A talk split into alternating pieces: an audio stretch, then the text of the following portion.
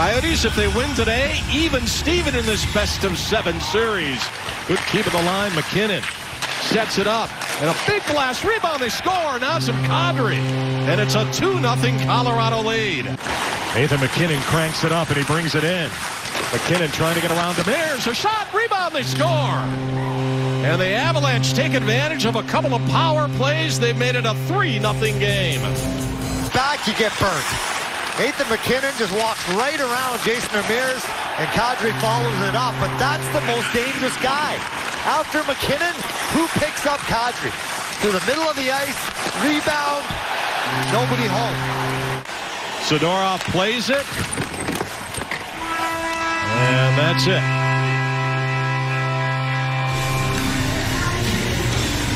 Tough day for sure for the Coyotes as they lose this one 7 to 1, Tyson. And so Siegenthaler comes back in. They've also shuffled up the right wings, moving TJ Oshie down to the third line as we are underway in game number four. Barzal's out of the box. Kuznetsov drives and scores! Evgeny Kuznetsov cuts right across the crease as Kuznetsov gains the line, got it to Wilson. Kuznetsov all the way out. Ovechkin fires, scores!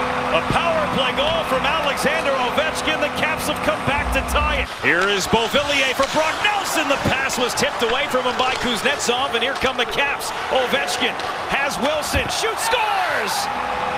Alexander Ovechkin his second tonight, and the Caps lead for the first time. He lost the faceoff. Eller put it to the corner, and the Washington Capitals hold off elimination behind two goals from Alexander Ovechkin.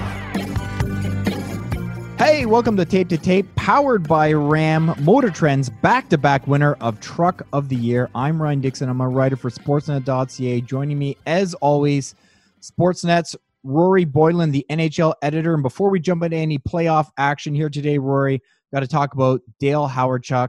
Um, Dale passed obviously earlier this week. The the tributes are pouring in and lots to read out there. Lots up at sportsnet.ca if you want to check out um, what what our guy Sonny Sachdeva and Ken Wiebe have to say about a man who was uh, revered in the hockey community, coached your hometown Barrie Colts, and was a guy who just you know it it often got lost in the shuffle, but put up monster numbers in the 1980s and really helped put the Winnipeg Jets 1.0 on the map during their infancy.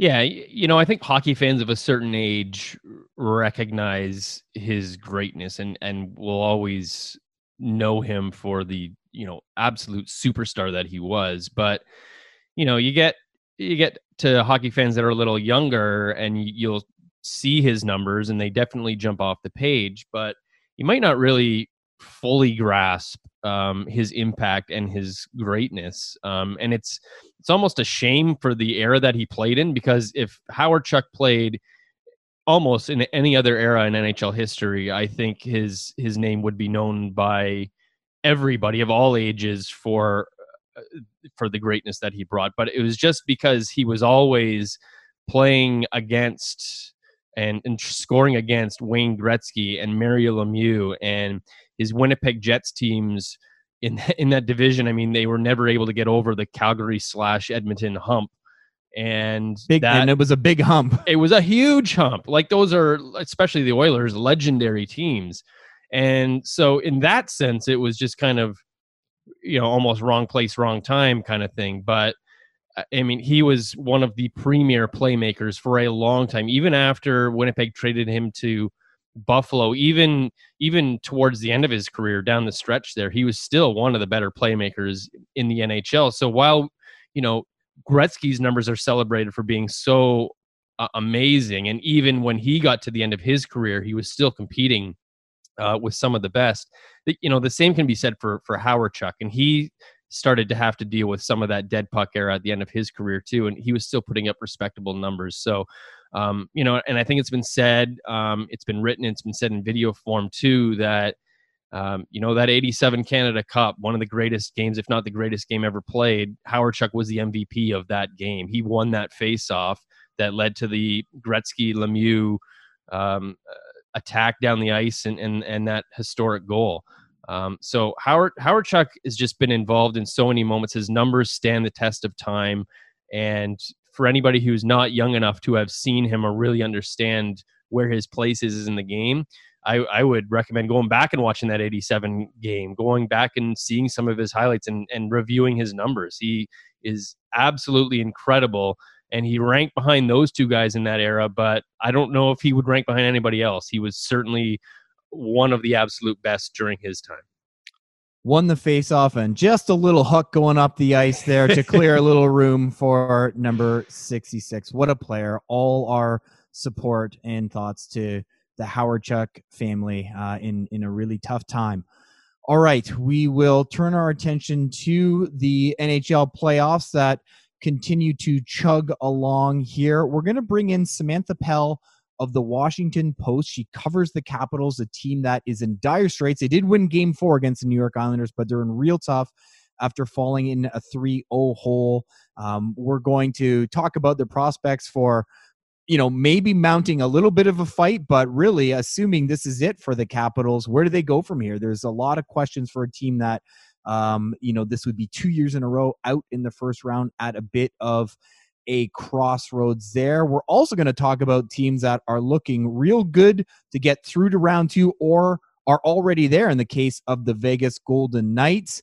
Uh, the Colorado Avalanche are up on the Coyotes and, you know, starting to glimpse some of that potential people see for them. And what about those Islanders who, for the second year in a row, appear poised to knock off a behemoth in round one? Let's talk about Vegas since they're through, Rory. Um, they, of course, played the lowest ranked team in the West, the Chicago Blackhawks, five games.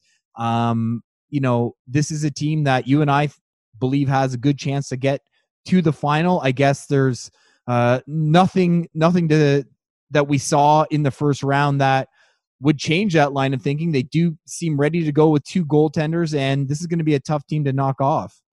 So tough. I mean, they they can throw all kinds of things at you, and they can definitely score, as we saw in the Chicago series. But it, it you know, the, the thing is, it's hard to kind of take anything away from that Chicago series because I I think Mark Spector wrote it best um, that that series had little chance of being anything more than bug versus windshield.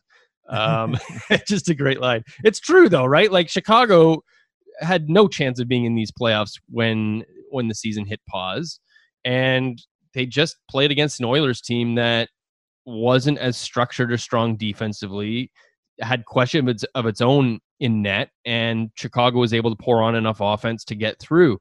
Um, you couldn't do that against Vegas. I mean, they, they got offense when they needed it, it seemed, and they got a win. Um, game five, they even pushed. They scored a, a few goals there, and it was it was a pretty high scoring game. But Vegas can match you in that, and then Vegas can also kind of slow you down. And if if Robin Lehner or Marc Andre Fleury, whoever's in net, I think it's going to be Lehner more often than not. I mean, those guys are steady and sturdy. Lehner can even steal you a series here or there. So they're just more well put together. Their defense both on the blue line and just the whole team aspect of it is way better than Chicago's. So, you know, the Blackhawks were just completely outclassed. All, all, all you can really say is that well, Vegas showed exactly how they should have in that series, and that's a good thing because I think the main worry for some of these teams coming into the round robin was they weren't playing high tempo hockey in those three games. How would they, um, you know, adapt to that in this first round against teams that were playing must win best of five hockey.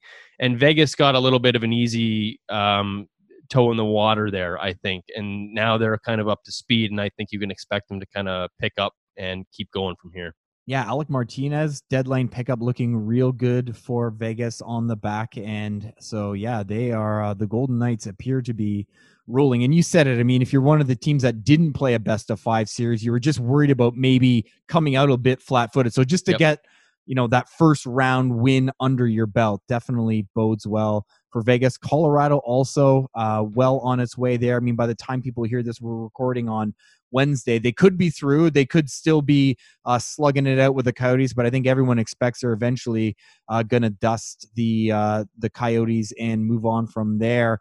Uh, Nazem Kadri, you wrote about it on Sportsnet.ca. I mean, we're here in Toronto conditioned to talking about that trade last summer in the context of what a disappointment Tyson Barrie was for the Leafs. But, I mean, obviously, he's been just the complete opposite for Colorado with Kadri slides in there behind MacKinnon. Just seems like a perfect complement. Has managed to not get suspended in the playoffs here. Uh, congratulations, Naz, in in 2020. Um, you know, winning faceoffs, just everything they could hope for uh, from that deal and, and in that second 2C hole.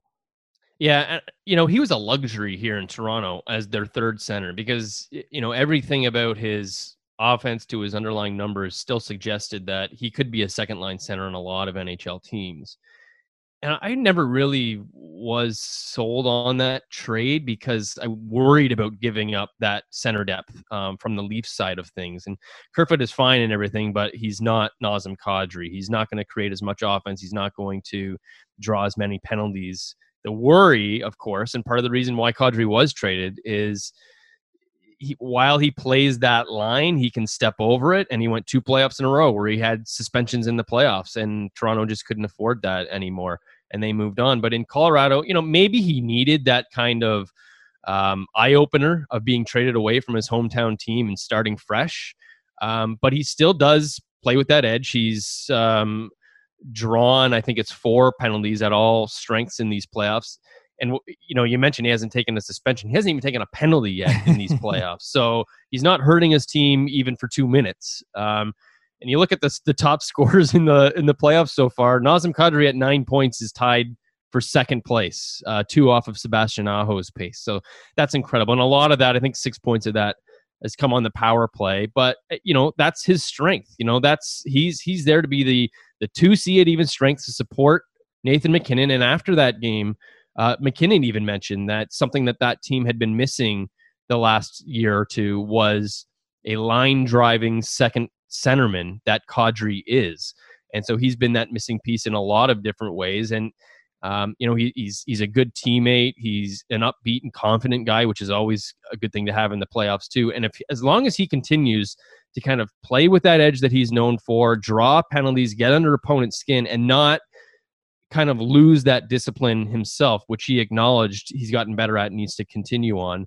He's just going to continue to show that this is why he was valuable to the Leafs. This is why maybe they should have just hung on to him. Not not only for all that, his contract is even still valuable for three more years at four point five million dollars. And in hindsight, it's twenty twenty, of course, with the cap staying flat. But that that's massive value for what Kadri brings in whichever role. And so he's just been an absolutely perfect fit here uh, for the Colorado Avalanche in, in all sorts of ways. And really, like, there's we're still a few rounds from awarding the Stanley Cup, but if he continues this on and isn't crossing any lines, it's not unreasonable to think that Kadri could be in some Conn Smythe discussion. You know, Nathan MacKinnon is going to be the favorite on that team all day long.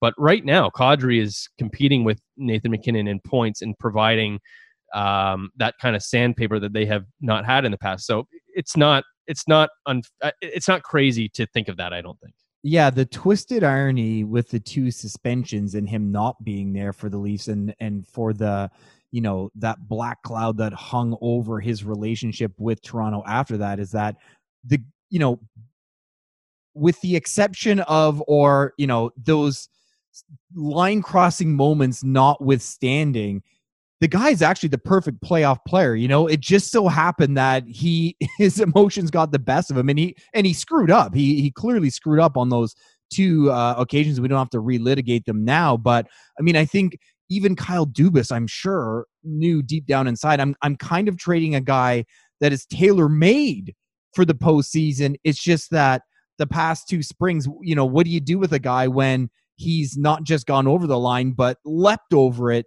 two seasons in a row, and it kind of just feels like now Colorado's just going to get all the upside he's he's really yeah. always had for this time of year.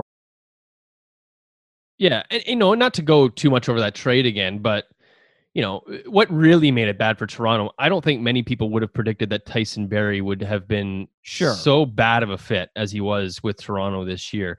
He was going to be the best player in that trade that Toronto needed to have an impact, and it didn't work out. But the problem was always that he only had one year left on his contract, where Kadri has a few more years of control for the Avalanche, and he was the best player in that trade. Um, I think everybody acknowledged that even at the time, that's why it was a two for one. Um, that's what made it worse for Toronto. But the fact that Kadri is doing what he's doing now in the playoffs, I mean, that's who he is. That's what his value always was. It's just now that he's not taking not, not even taking penalties. He's not taking the suspensions that we've seen, but he's not even taking penalties. And so that's kind of putting him onto a, a whole different level. So the Leafs' second line center is presently John Tavares, who made Kadri expendable, I guess, to some degree. Yep. We thought him leaving the New York Islanders two years ago was just going to further torpedo that team. And here they are. They're on the brink of being in the second round of the playoffs for the second year in a row post Tavares. They've already won one playoff series, the best of five series against Florida to get to round one of the playoffs where they shot out to a 3-0 lead on the caps did lose game four but are looking great to advance. Barry trotz i mean i don't know is this guy the consensus best coach in the nhl or at least get you know getting the most out of his team? I don't know how else you measure um, that by they spread it around and they get it done by committee and they play tight defense and have been getting good goaltending and I just think they're going to continue to be a tough out no matter who is facing them. Yeah, I mean that Trotz question is really interesting, right? Because you you know sometimes the Jack Adams gets awarded to a guy who has had one good year, his goalie went hot or something like that. But when you're actually having a discussion of okay, who's the best coach in the game today? Look at Trotz's track record. I mean, yeah. from the first days in Nashville, building that organization up from scratch, and then years of punching above their weight and being that team that are they going to break through? Are they going to break through? Are they going to break through? And they were always better than what they looked like they should be for for Absolutely. most of that time for Barry Trotz. And then he finally got them to a point where they weren't breaking through and they needed an, a, a new face. He goes to Washington and he gets that team over the hump that it was never able to get over and wins the Stanley Cup. Goes to New York and now they're fantastic and they're going to knock out his former team. It looks like, and it's just it's so consistent. Whatever you're going to get from him every year who goes against that? I mean, you're talking about Joel Quenneville, who's got an amazing track record himself, but he goes to Florida and, you know, not the greatest team and not the greatest results. But Trotz goes to a team that's not the greatest team and he seems to get good results wherever he goes, right? So just just fantastic. Um I actually did pick the Islanders in this series. I picked it to go seven games, so it's one of those I want to pick the upset, but I'm not entirely confident in it. So I'm going to go the distance and see. I don't think anybody saw this being four or five games if it's a lot shorter. Um, you know, and a lot obviously is made of the team defense in in New York, and the goaltending has been strong, and that's really their bread and butter. But um, I think what has allowed for them to continue this after losing Tavares. I mean, Tavares got the Islanders through that Florida Panthers series a few years ago with some incredible play, almost single handedly doing it. And the question was, do they have that kind of a game breaker right now? And Mathew Barzal has certainly stepped up and and shown that that he is that guy, seven points in eight games. But also, I think there's a lot of credit here that should go Anthony Beauvillier's way. 23 um, year old, um, you know, he's just crossed the 20 goal mark in his career. Um, once, I think maybe twice. He was going to get there this year before the pause. Um, and he's scored three even strength goals, four goals overall so far in these playoffs. And he seems to be a guy that is going to really start breaking through for those Islanders to be more of a goal scorer than what he's shown so far. And so the combination of those two guys are, are answering that question of do they have those high end or close to high end offensive contributors who are going to be able to complement this defense and they, they've answered that. They now they have that, and so now you're wondering, well, how far can this oil uh, can this Islanders team go? Because there's not a, there's not an obvious weakness, I don't think, right there right now. But again, last year they got through the Penguins in four games and then got blown out in the next round. So you, there's still that kind of doubt in the back of your mind, like, sure. Uh, are they going to meet that team that is just a bad matchup for them? Well, we'll have to get Justin Bourne on here soon to talk about uh, Do it his uh, yeah. the team of his youth, his dad's team that of course won a pile of Stanley Cups. This one doing its best to to add to that total. Uh, before we get to the team that uh, the Islanders are are currently putting uh, have their foot on the throat of the Washington Capitals. Let's talk a little fantasy hockey, Rory. Don't forget, fans You can sign up for the Sportsnet Fantasy Hockey Pool presented by RAM. Just go to sportsnet.ca forward slash RAM. You can win up to, uh, there's 50K in prizes to be won. You can win a 2020 RAM 1500 or RAM 2500. You can pick your players before every round leading up to the final. So you got a lot of chances to jump in. I'm kind of wondering if Max Pacioretty is a guy to look at. Coming back after the injury, Vegas is through, obviously, one goal. Um, he's a guy who you could see in second or third round. You know, he's one of those guys who might get eight goals in one series if he gets hot. hundred percent. If you can, if you can find a way to get into that Vegas offense um, and pick a player who maybe is a secondary source of it, or if you can on the Sportsnet pool, you can see uh, how how many teams, the percentage of teams own that player. If you can get one of these Vegas players who's got a lower ownership average than some of the others, I think you got to strike because this is how they're going to win. They're going to have to score goals. That that is their number one strength, and they have a couple of different lines that can do it. So if it's Pacioretty, I would look at all of these guys and kind of pick out the one or two that you think are going to have the lower ownership and try and take advantage of the upside that's there. Huge upside on that Vegas team. All right, stick around. Samantha Pell of the Washington Post joins us next on Tape to Tape.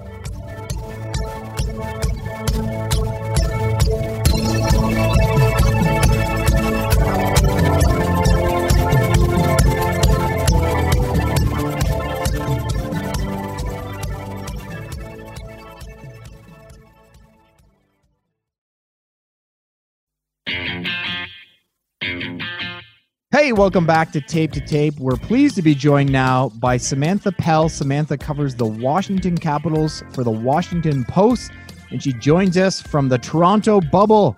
Samantha, how's bubble life treating you? You know, bubble life is good so far after that 14 day quarantine when I couldn't leave my hotel yeah. room. Yes. Um, ever since then, you know, it's been good, so can't complain. okay, well, we thought the Caps might be leaving the bubble altogether, but they did manage to win game four. They definitely showed something coming back, digging out of an early hole. Uh, what did you make of the game that is, at least for now, making this a series for the Capitals? Yeah, I mean, I thought it was super surprising, honestly. Those first like 23 minutes, I think, was the same thing we saw the first three games. They were kind of slow, lackadaisical in their own end, just really couldn't generate anything. I think they were being out attempted. It was like 16 to 1, only seven minutes into the first period. So some crazy stats there. And then all of a sudden, you know, as the Capitals can do, they have that offensive firepower. And all of a sudden, Kuznetsov goes, you know, gets his four on four goal. And then all of a sudden, Ovechkin from the office power play goal, and this thing is all tied up. So it just can happen in a flash. And I think people maybe sometimes forget that the Capitals have all this great firepower in them, and then they can just kind of flip the switch. Now, the bigger question is why can't they flip the switch, I guess, in game one, game two, game three? Uh, why wait until game four in an elimination game and 23 minutes into it? But, you know, the team obviously showed heart, they've showed character, they showed belief. Can they do it for four straight? Uh, I think that's a bigger question. and, and, like this Islanders team, I think a lot of people kind of underrated. Same thing as as last year when they swept the Penguins too. Just really good structure. Um, but I I think, you know, uh, myself included, I thought Washington would be in a pretty good spot here still because of all that firepower you talked about. So why have they struggled so much against the Islanders? Is it all due to their defense in New York, or is there something going wrong in Washington as well? Yeah, I think the defenses in New York is a really big part of it. I mean, obviously Barry Trotz knows the Capitals well. He knows their schemes, vice versa. But just defensively, the Islanders are so sound, and the Capitals look like they were having trouble setting up anything. You know, in the zone, the first three games, or you know, the first three in a third games. Um, and then all of a sudden, kind of Capitals again kind of flipped it. But I think for the Capitals, for the most part, they've said it through three games. They said it was all self inflicted errors.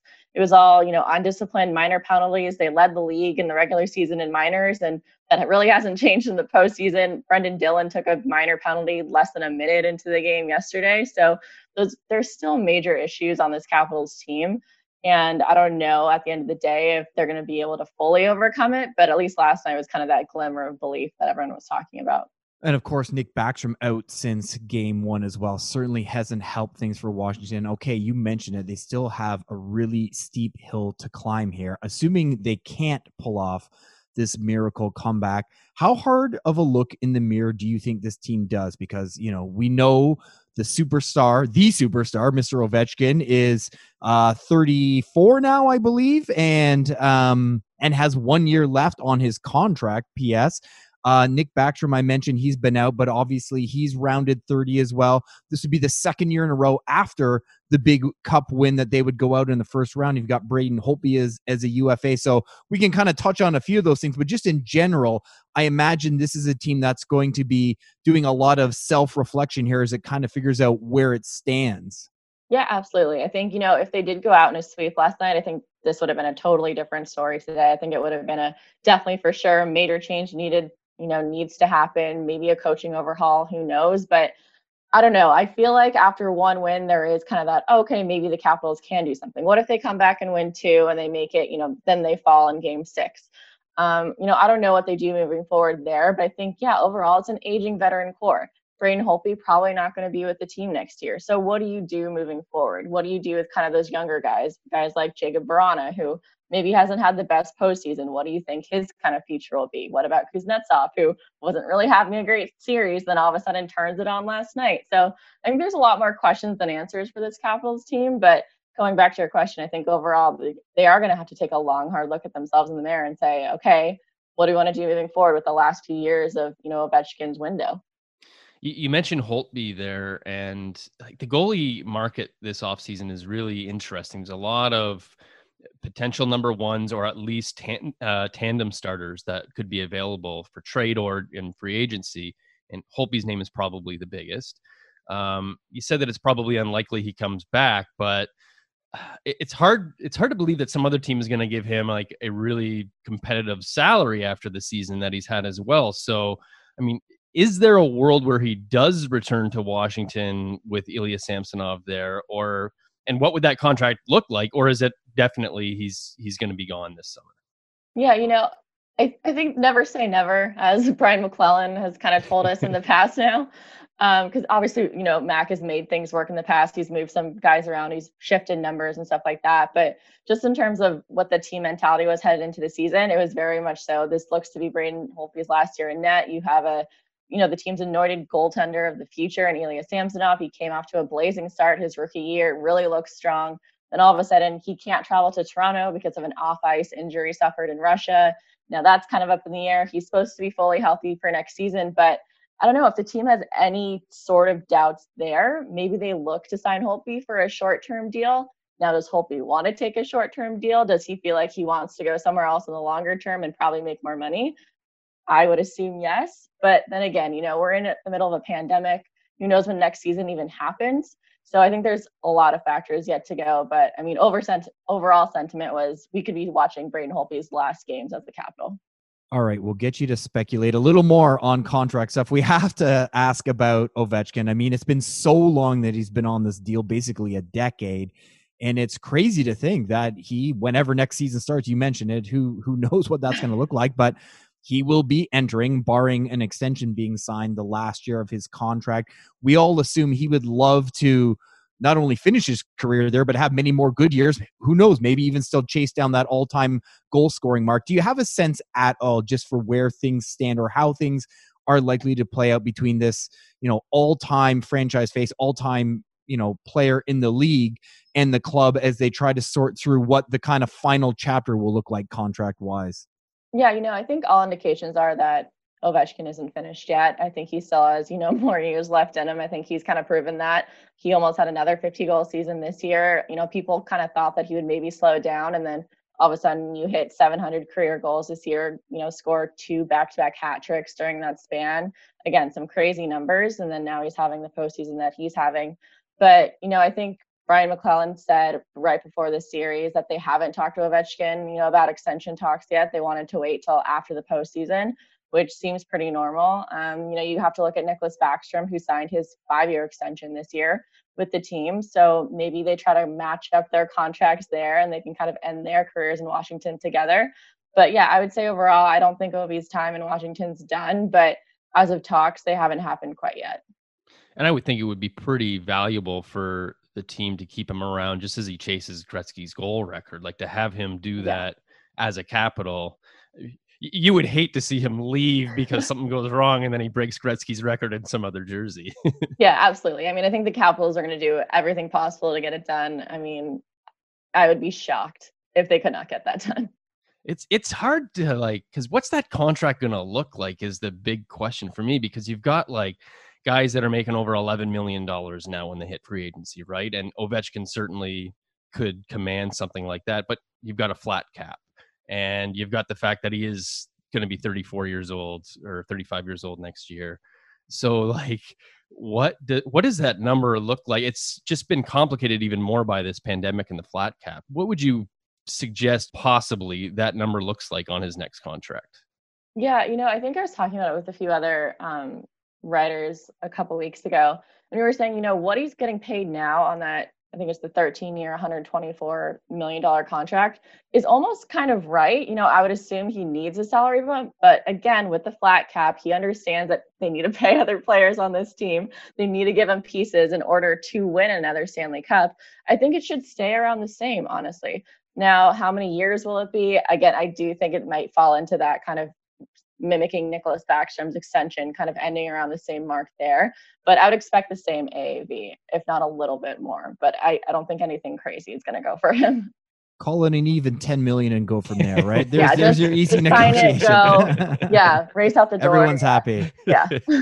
All right. Rory and I were talking a little bit before you joined us about um, you know the metro division it does feel like there's a bit of a, a, power shift going on right we've seen the the pens go out in the past couple years uh, washington's on the brink and we're seeing this islanders team that no one wants to give credit to just continue to be a thorn we're seeing philadelphia uh, really emerge as a strong team and the new york rangers have the first overall pick and they've already shown pretty well do you get the sense that it's going to be an interesting division to watch as the Pens and Caps kind of go for their last gasp, but there really are these teams biting at their heels or in, in some cases passing them, it feels like already.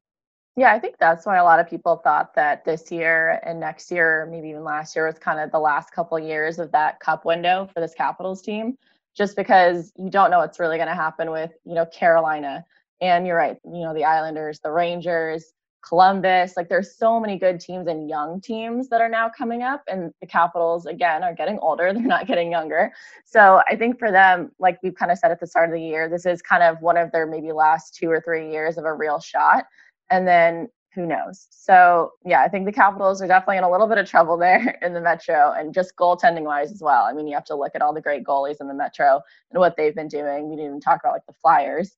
So yeah, it should be definitely an interesting uh, I guess moves going forward.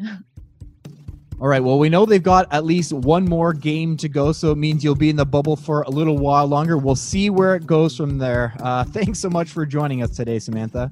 Yeah, absolutely. Thanks so much for having me. All right. That is Samantha Pell. She covers the Washington Capitals for the Washington Post. Thanks so much to Samantha for joining us today. Thanks to Rory. Thanks to our producers, Michael and Michael, to Sony and Mares. Check back next week for more glass rattling hockey action on Tape to Tape.